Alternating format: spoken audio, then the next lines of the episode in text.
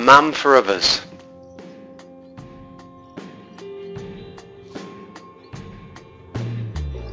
Hello, I'm uh, Father Georgios Dagas. I'm a Westminster priest and uh, have been in this uh, diocese in this country for the last uh, three years. I come originally from uh, Greece, from Thessalonica, where my whole family lives, and I want to share some uh, thoughts and experiences with you on actually how I became a Catholic priest. Uh, you're most probably aware that nearly every Greek is an Orthodox, and that was the case with me as well. So I've been an Orthodox priest and an archimandrite for 12 years before I became a Catholic.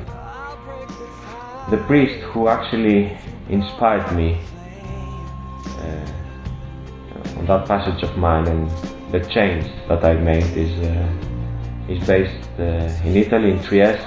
He's Monsignor Don Ettore Malnati, and uh, I was uh, the local parish priest of the Greek community there for three years, and I had the, the chance and the blessing to get to know him.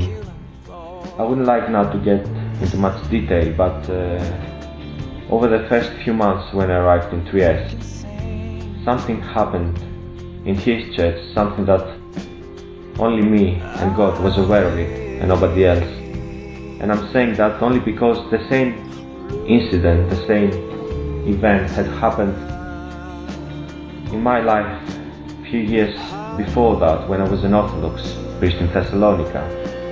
And uh, it didn't quite convince me that I need to change, not at all. It just that this event threw down all the barriers and the prejudice I had towards Catholicism. I love Catholicism, but I wouldn't ever consider it to be totally revealed by God, and uh, I guess this is what most Orthodox people do. I consider that there was a lot of human impact and influence in its teaching, so I was very keen on it, but I would never come to the point to totally embrace it and let it become the new reality in my life. However, what happened there, which was something very simple but clearly sent by God, made me understand and believe that the two churches were actually much closer together than I believed them to be before. And uh, ever since,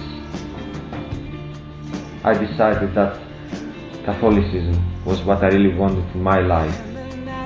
So the first man that I served my decisions with was in fact Don Ettore because it all happened in his church and I guess it was all by divine providence.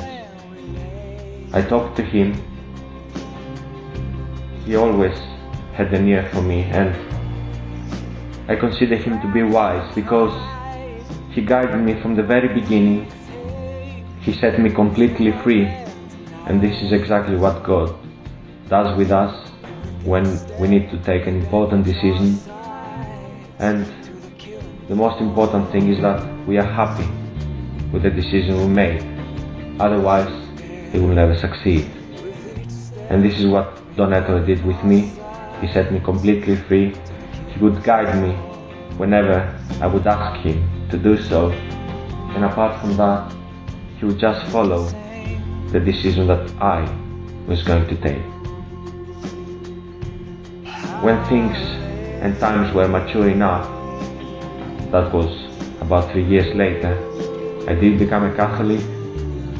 And I know quite well now what a Catholic priest means to be. I glorify and thank God every single day for taking me up to that decision because my joy is immense and all my spiritual hidden expectations came to be fulfilled. I live in absolute spiritual peace every day. I thank God therefore, I thank the Catholic Church, and I immensely thank Don Ettore.